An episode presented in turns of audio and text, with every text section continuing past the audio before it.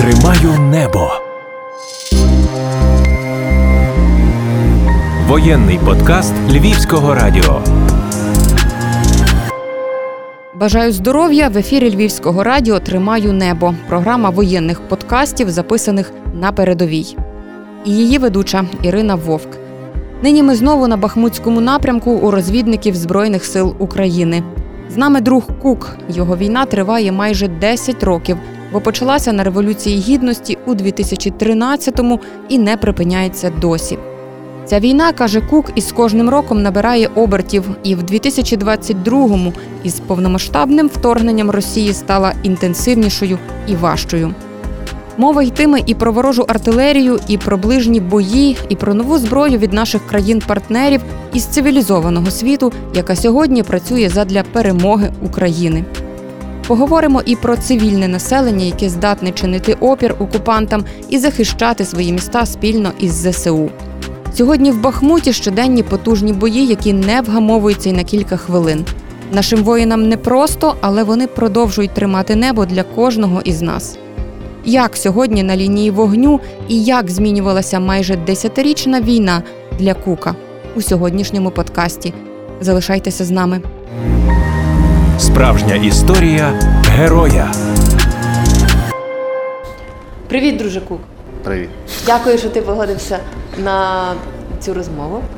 Ця розмова буде і про війну, і про багато всього, що передувало тому. В тебе вона почалася з Революції Гідності, наскільки я знаю. Ну, так. Ти пам'ятаєш? Ну, чи ти уявляв, та, що Революція Гідності, коли ти брав в ній участь, от перші дні, там, перші тижні, перші конфлікти, що воно переросте згодом в отаке, що відбувається зараз? Я думаю, що ну, ніхто не прогнозував таких речей. І навіть ті, що зараз ну, зараз аналізують якісь події, теж не до кінця прогнозують те, що буде через пару тижнів нормально.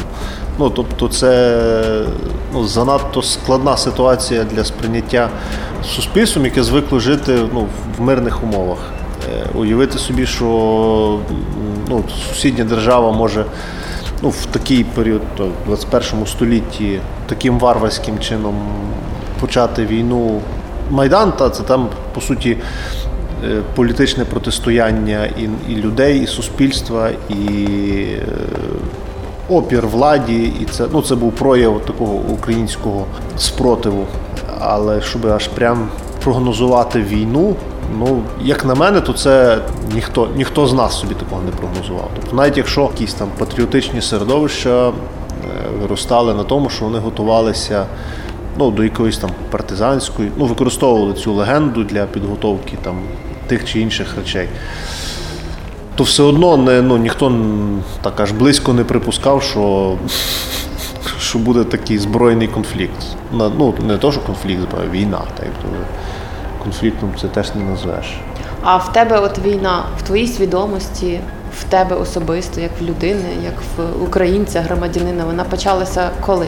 На Майдані чи вже після того, коли окупували Крим і почалися реальні збройні конфлікти на Донбасі, які згодом стали війною?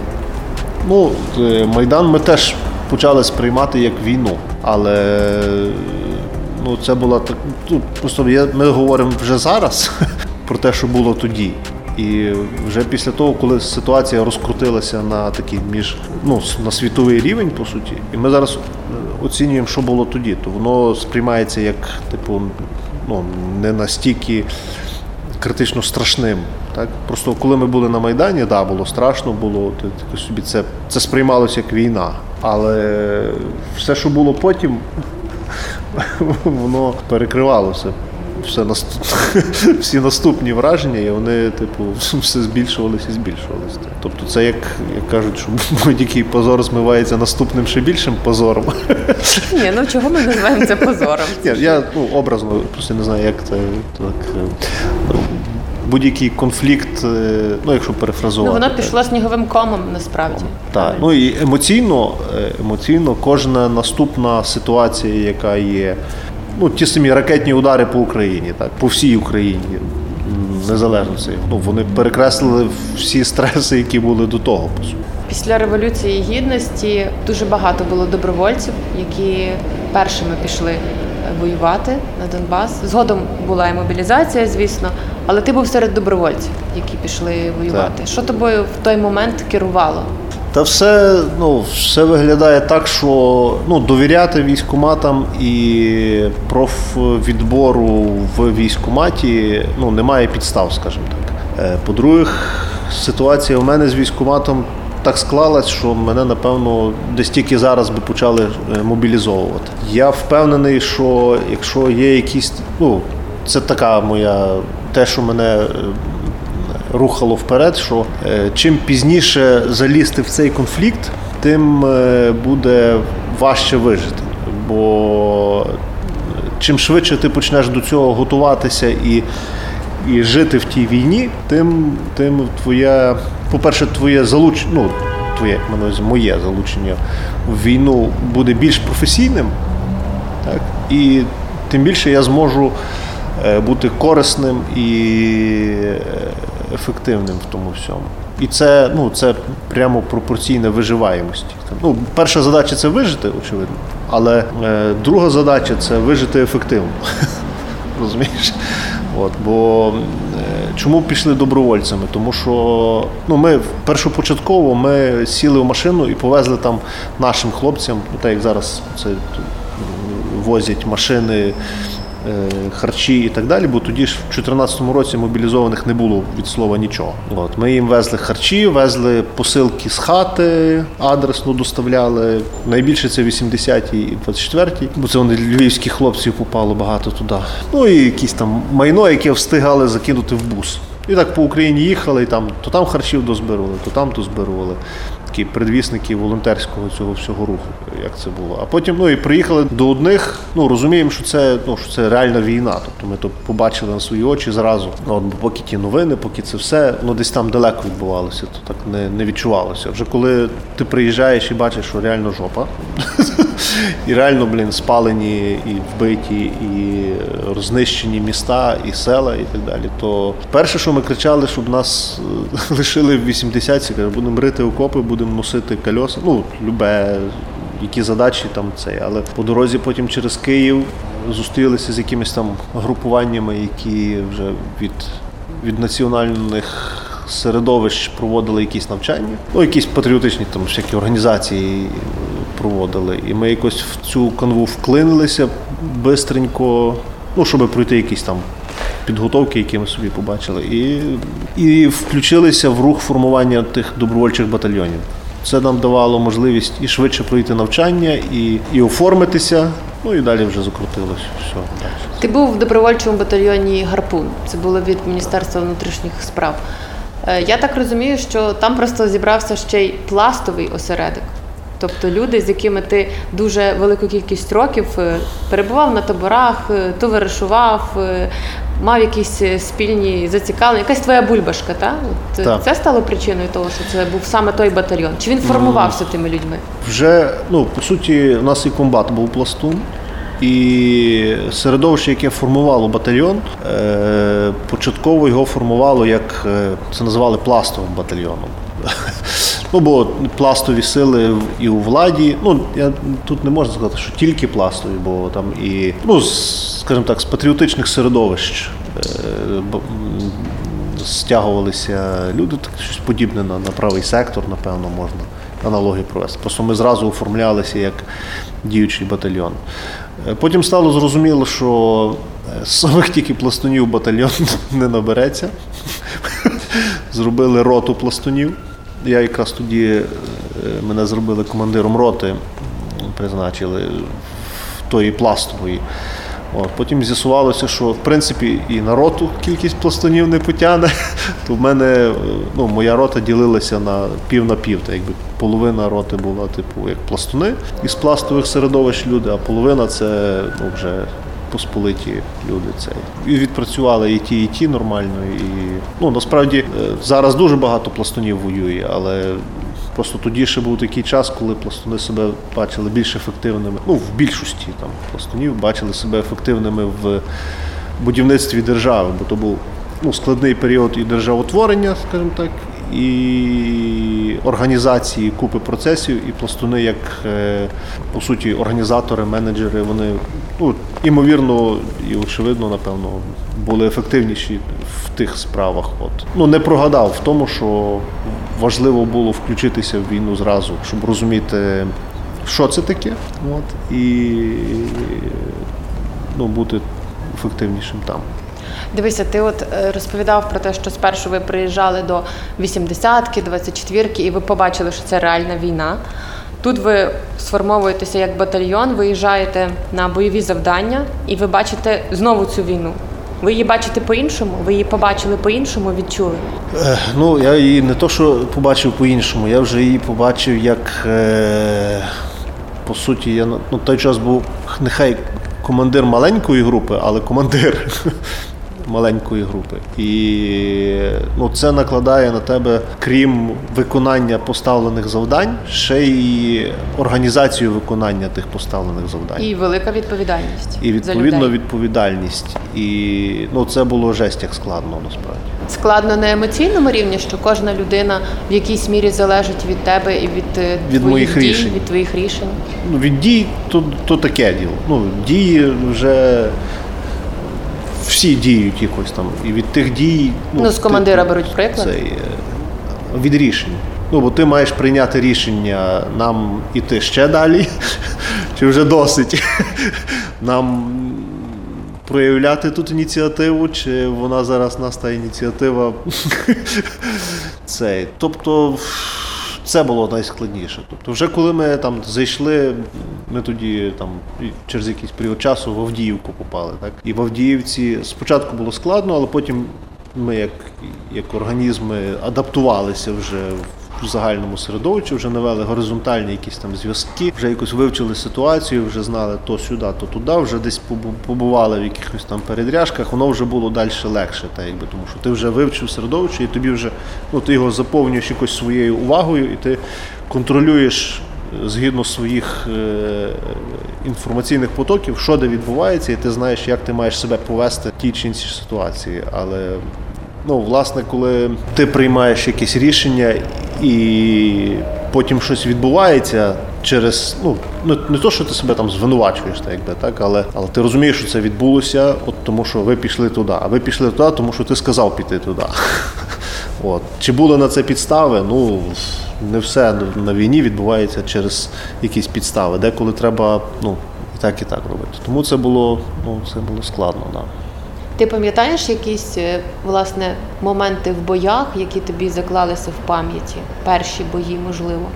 Е, Дивись, е, в ті, в ті часи е, такого прям, ну, не можна так сказати, в боях. Ну, Ну, були ж бої, просто- був бій, і стрілецькі, ближні бої були. Це ж не тільки була там Ми, війна ми, слава Богу, не попадали в е, близький стрілецький бій. Тоді, на той час. На той час, так. Тому що це, ну, це була інша дистанція зовсім. Це, ну, хоча коли на промці в Авдіївці було дуже близько насправді. Тобто ти стріляли, стрілялося вже конкретно по, по ворогу. Тут там можна назвати це стрілецьким боєм, звичайно. Але ну, найбільше запам'яталися ситуації, наприклад, коли 74-й бат вже ну, з, з дружніми підрозділами зайшли на промку е, в Авдіївці, і оця промка стала вже таким місцем близького протис... ну, зі сірої зони перетворилася на зону близького протистояння. Ну і це було, е, ну, по-перше, цікаво, по-друге, чітко було зрозуміло, що, ну, що про- профукати момент дуже, дуже можна. Там, там ми зрозуміли, що, е, що таке комунікація між дружніми підрозділами. Оця промка це було таке дуже яскраве. Потім це був ті 15-й, дачі. 16-й? Це вже це вже був 15 і 16 рік. Десь в тому часі ти і отримав поранення. В 16-му році. На вербну неділю. якраз. 24 квітня, як зараз пам'ятаю. Думаю, що ти смієшся зараз. Додому просто зміг приїхати чи як? Та, на вербну неділю вони відпустили відпустку. Такий, «Е». я поламав цей. От, так, та, якраз ми виходили на позиції і це, на дачах тих біля Авдіївки. Ну, Пам'ятаєш це? Та, ну, не, нема що казати. Ну, ми якраз виходили, по суті, десь на, на довготривалу точку нашу, що ми там мали довго сидіти, але прилетів вог. З підствольника хтось викинув мені під ноги. Гранату, та розвивав? Так. І, і таке. Та нічого, насправді, все добре обійшлося. І ти повернувся після поранення знову. Так, ну ми е, після поранення ще якийсь час попрацювали. Просто ми були відряджені ще в, в дієві групи. Нам вдалося з МВСівського підрозділу. Ну, бо на той час добровольчі батальйони об'єднали вже в полки МВСівські. Там почалася зовсім інша політика, застосування добровольчих тих всіх движень. Воно, от, типу, Е, Це нам вдалося бути відрядженими в інший дієвий підрозділ, і мені після поранення ще так якби та ще була робота. Ми ще виїжджали і ну, якось ще діяли, тобто ще вдавалося бути, бути дієвим. Ти, власне, говорив про друзів, про команду, про людей, якими ти дорожив, дорожиш. Але чи задумувався ти і ці люди, так, які були з тобою, коли йшли на війну, що на війні гинуть? І ці люди почали гинути. М, Ніхто не йде гинути.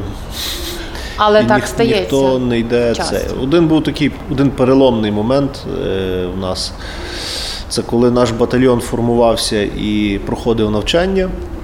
І один з наших е, друзів з пластунів, той, що на той час був в Вайдарі, от, е, вони вже тоді їх ну, нормально пошарпало в, ну, власне, в бойових умовах і тому всьому. І тоді на фразу, що от, мол, у нас команда тут, всі діла, то він е, сказав, що команда у вас буде тоді, коли вас коли загине після участі в якихось боях ваш побратим, тоді ви станете зовсім інакшою командою. Так якби. І якось мені це так врізалося тоді в пам'ять, що ну, типу, та ти команда, поки ми. Ну, та участь в боях, та участь в тому всьому, але е, відносини між нами реально змінилися після того, коли, коли хлопці загинули, з якими ми, по суті, ну, жили, починали.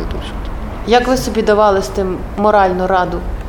Ну, по-інакшому ставишся до, е, до, до друзів. По-інакшому сталося. Тобто, ну, як собі давали раду? Ну, розуміли, що, е, що треба з цих дружніх стосунків витягувати все і зараз. Так. Ну, щоб не відкладати на потім, так якби, бо ну, знає, що потім.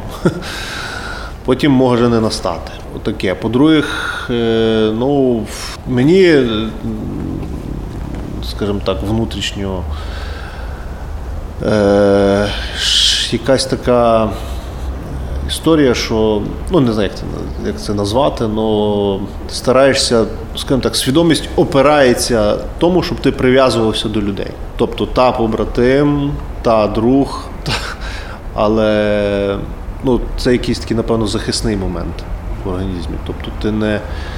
Ти до, до останнього не, не пускаєш його в якийсь там в, в, в себе От, бо ну, потім дуже тяжко. Ну, напевно, якісь є там цинічні речі, але на якомусь етапі ти перестаєш їздити на похорони, ти, ти, ти стараєш, ну це захисна, напевно, функція якась. От, стараєшся не ну, сприймати, по, ну, підходиш до того по-воєнному, скажімо так. Є, ну, особливо, якщо ти командир і цей, як би не складалася ситуація, ти мусиш мислити раціонально з огляду на свою місію. Ти виключаєш з, з, з планування е, момент особистісний і емоційний. І це, ну, це з одної сторони дуже тяжко, але з іншої сторони це тебе рятує. Ти на початку розмови казав про те, що воно йде, ця війна йде якимись етапами, і кожен етап важчий і складніший.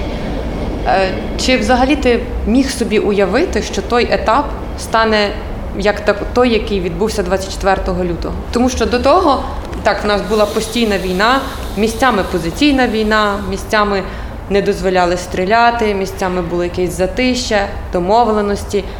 І тут раптом відбувається таке, що по всій Україні летять ракети під загрозою не тільки ті, хто на передовій, а під загрозою всі люди взагалі.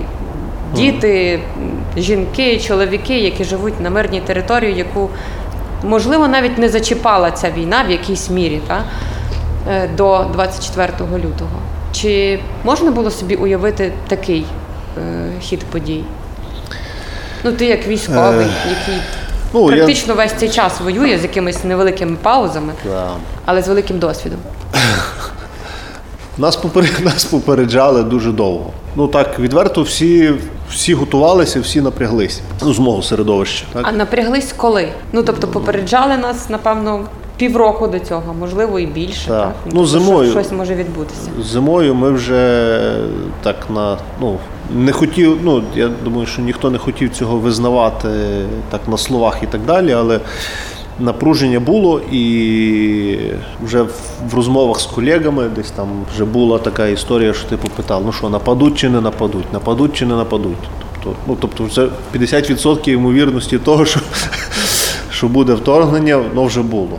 Е, Звичайно, що ну, ми прогнозували тут теж так собі, що окей, буде вторгнення. Що ми будемо робити? Що ми будемо робити? Який може бути розвиток подій? Ну, прогнозувалося те, що, да, що типу міста стануть е, так званими фортецями і переломними е, історіями, тому що ну, всі, хто, хто, хто брав участь е, і розуміє, що таке бій, що таке бій в, е, в міській, е, на міській території, розуміли, що це, ну, що це жопа. Штурмувати місто, яке, яке чинить спротив, дуже складно. Тобто дуже складно штурмувати місто, яке захищають військові, так? А ще тяжче штурмувати місто, яке захищають, крім військових, ще й цивільні. Ми, ми побачили просто вже 24 лютого. Ми були по дорозі в Київ. Ми побачили ну, той шалений натовп і ту, ті колони машин і людей, які виїжджали з того міста. Так, але ми також побачили в тому самому в Києві дуже багато людей, які е, чинили там різноманітний спротив, десь успішний, десь неуспішний. Але ну очевидно, що ну це от ми зараз так бачимо, що е, жодне місто не, не впало, е, жодне місто не змогло бути захоплене тим чином, яким він планувався. Але знову ж таки, там були ті люди, які чинили спротив, не маючи нічого в руках. Ну там коктейлі Молотова проти танків, якісь мисливські гвинтівки, як на півдні, наприклад, так по селах мисливці могли просто виходити е, на прямий бій там з якимись е, заблукалими. Е, Ну, очевидно, що, що такий, такий спротив він не може бути тривалий. Так? Тобто, якщо заходить регулярна армія і починає стабілізаційні дії, то е, цей рух, цей рух е, так, ну, такий, як е, кажеш, він не може бути тривалий. Але він настільки вводить в стан параної війська, які заходять туди, тому що вони перелякані, в них земля під, під ногами горить. Всі проти них. Це відчувається дуже сильно. Ну, очевидно, що є ціла, ціл, цілий рід військ, як сили спеціальних операцій, які формують там рух опору, так? і під, підживлюють той рух опору, і, е, і працюють з ним, і розвивають його, і пушать цей весь процес. І коли виходять на цю на це середовище, яке чинить опір ще й з мисливськими рушницями і з коктейлями Молотова, то ну, це сильніше. Ну, це для, для наведення паніки в, в рядах один-два підриви машин, два-три отруєння, якісь постріл з-за кута. Е, ну, не знаєш звідки чекати тої небезпеки. Довго ти не можеш так триматися. Відповідно, наші мають інформацію, наші мають можливість, е, мають провідників і мають, е, мають можливість чинити якісь дії на території ворога. І Ти от розвідник, ти кажеш про джерела інформації від цивільних. яка це може бути інформація? Ну тобто, вони розповідають про місце знаходження там колон, чи я- як, якого роду та інформація? Ну та з якою, наприклад, ти стикався, яку тобі доповідали місцеві. весь потік інформації є важливий. Тому що е, з того, що каже один, два, є інформація про, про ту, ту чи іншу подію, яка відбувається там на тій території. Так. Ти про неї знаєш, але ти її там не надаєш ну, на, на цей момент якоїсь е, ваги. Коли йде перехресна інформація з іншого джерела, яка тобі е, дає якусь паралельну інформацію, і ти вже зводиш ці два логічні дві ці дві події, які по суті одна без одної ну, нічого не вартують, але разом вони формують якесь інформування тебе про початок тої чи іншої дії. Ці крупинки від, від місцевих е, крупинки інформації загалом формують загальну картину тобі тої всієї події. І інформація важлива вся і про переміщення, і про навіть е, якість харчів, якість обмурнирування, кількість машин, спосіб ремонту тих машин. Ну, все, що тільки можна придумати, що стосується е, ворожої армії, вся інформація, яка навколо них ходить, важлива. Е, На основі цього формується загальна картина. Ще раз кажу, навіть то, де вони запра... ну, де, е, де стоять їхні заправні станції, так, де вони ремонтують машини, де вони беруть запчастини, ну будь-що. Бо вони зайшли на територію, на якій їм треба розгорнути весь свій військовий ешелонований е, логістичний ряд. Цей логістичний ряд вираховується ну не тільки побаченим там зі супутників і з того всього, тому що це все маскується і не все ти побачиш. Але е, будь-яка інформація про такі речі дрібні від місцевих, вона формує картину і дає можливість наносити дуже, дуже і дуже ефективні точні удари завдяки ленд-лізу. Ти згадував про 15-16 рік, коли ти був в Авдіївці, про те, що не було таких якихось конкретних ближніх боїв. Е, Зараз ти на Бахмутському напрямку, і там конкретні ближні бої. Тобто це Так. трохи вже інша війна, ніж та, яка була в 15. Чим вона відрізняється от для тебе? Звісно, вона важча. Е, Ну, по-перше, інтенсивність. Ну, це просто вне в порівнянні. Інтенсивність і артилерійських обстрілів, і залучення техніки, воно вже є повномасштабне, скажімо так. Тоді побачити ну, звичайним піхотинцям танковий бій чи цей, ну, нам було на нашому напрямку. На нашому напрямку два танки було, один їздив, другий стріляв, і все. 15. Так. Е, Зараз це ти, ти маєш можливість спостерігати ну, цілі. ну, Я би це навіть назвав е, злагоджені дії бронегруп цілих. Тобто, якщо там упустити е, там, логістичні і комунікаційні проблеми між, родами військ, то е, очевидно, що, по-перше, зараз техніки в рази більше, дуже багато ленд-лізівської техніки броньованої. Е, е, Є українські розробки броньованих машин, їздять українські БТРи, і все це працює. Зовсім по-інакшому зараз працюють вже підрозділи безпілотних е, літальних апаратів. Інтенсивність шале, шалена просто і відрізняється шалено. Ті Мало коптери, що у нас були 14-16 рік, зараз е, не беруться навіть до уваги як навчальні. Навіть відповідно, випливаючи з цього, міняється е, тактика і спосіб застосування е, розвідувальних загонів е, під, ну, підрозділів. Так? Тобто розвідвзводи, розвідроти, розвідбатальйони працюють е, по-інакшому тепер. Тому що немає, ну, міняється принцип здобування інформації. Нема потреби вже повсти на животі е, в ту чи іншу точку, щоб побачити в бінокль те, що можна побачити, просто піднявши вгору е, коптер і так далі. Тому е, я думаю, що виграє зараз той, хто швидше перебудовується і адаптовується до, до тих технологій, які заходять до нас. Ми можемо сказати, що ми переважаємо мізками, інтелектом і бажанням вчитися, розвиватися і запускати це в дію, а вони беруть е, кількістю. Ну, росіян, так? які просто йдуть. Чи все-таки не треба так недооцінювати ворога? Ні. Ні. Ну, те, що я зі своєї дзвіниці. Розвідницької От. Розвідницької, та. Там ну, далеко не, ну, не дураки, і не можна сказати так, що, що наш інтелект чимось виграє чи програє. Ну, як в військовому плані. Штука просто в тому, що нам допомагає світ, так, цивілізований, який довгий час працював над розвитком тих чи інших технологій.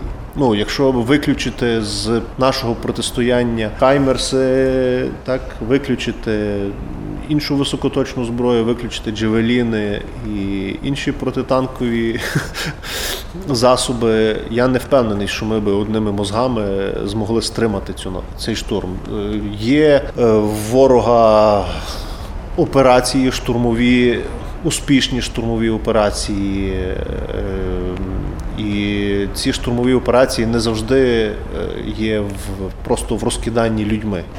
Тому що мобілізаційний резерв у них значно більший десь там, напевно.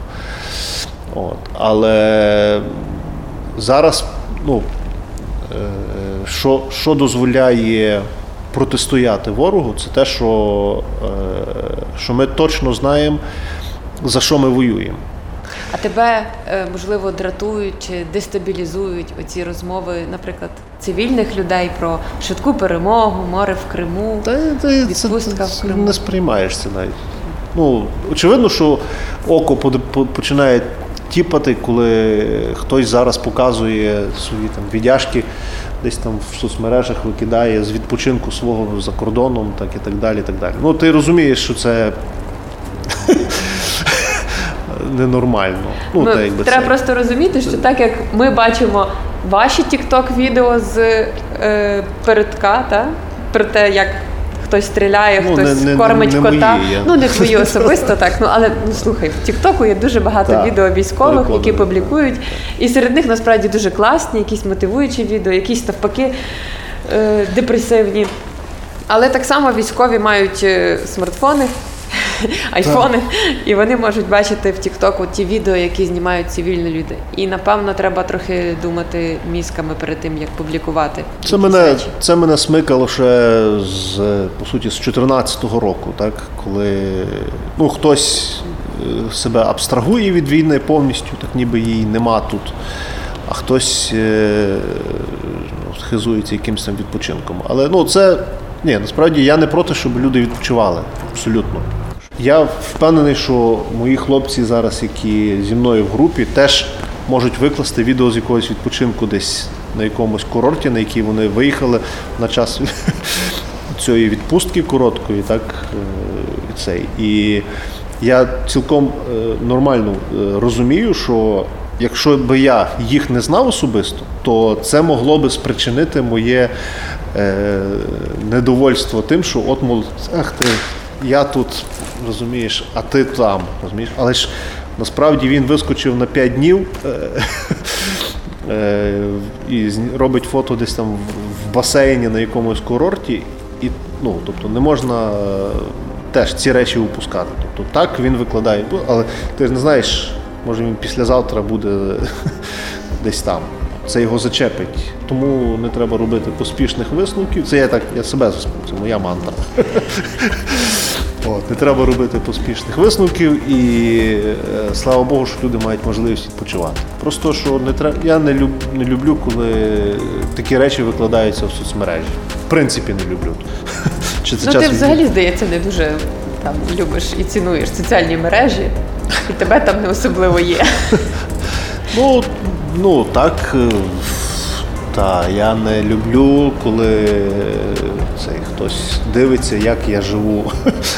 Ну, те, що я побачив цікавого, і те, ну, це я побачив цікаве, це е, воно мені колихнуло десь там в душі якісь там емоції, все. Я, хтось побачив, воно хай вам колише. Це мій дзен, це моє дзен задоволення. От я його відчув, що я його не хочу ну, зберігати так навіть. Куди не треба. Дякую тобі дуже. Дякую, що поділився якимись емоціями, правдою, е, потрібними речима, речима, які мають люди знати, чути. А я б хотіла побажати тобі залишатись цілим, здоровим і подякувати за те, що ти робиш вже стільки років. Дякую вам.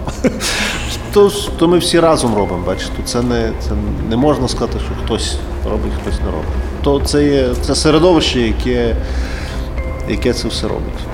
Ну, не можна. Те, що ми дотепер стримали ворога, це заслуга не, не тільки озброєних е, збройних сил.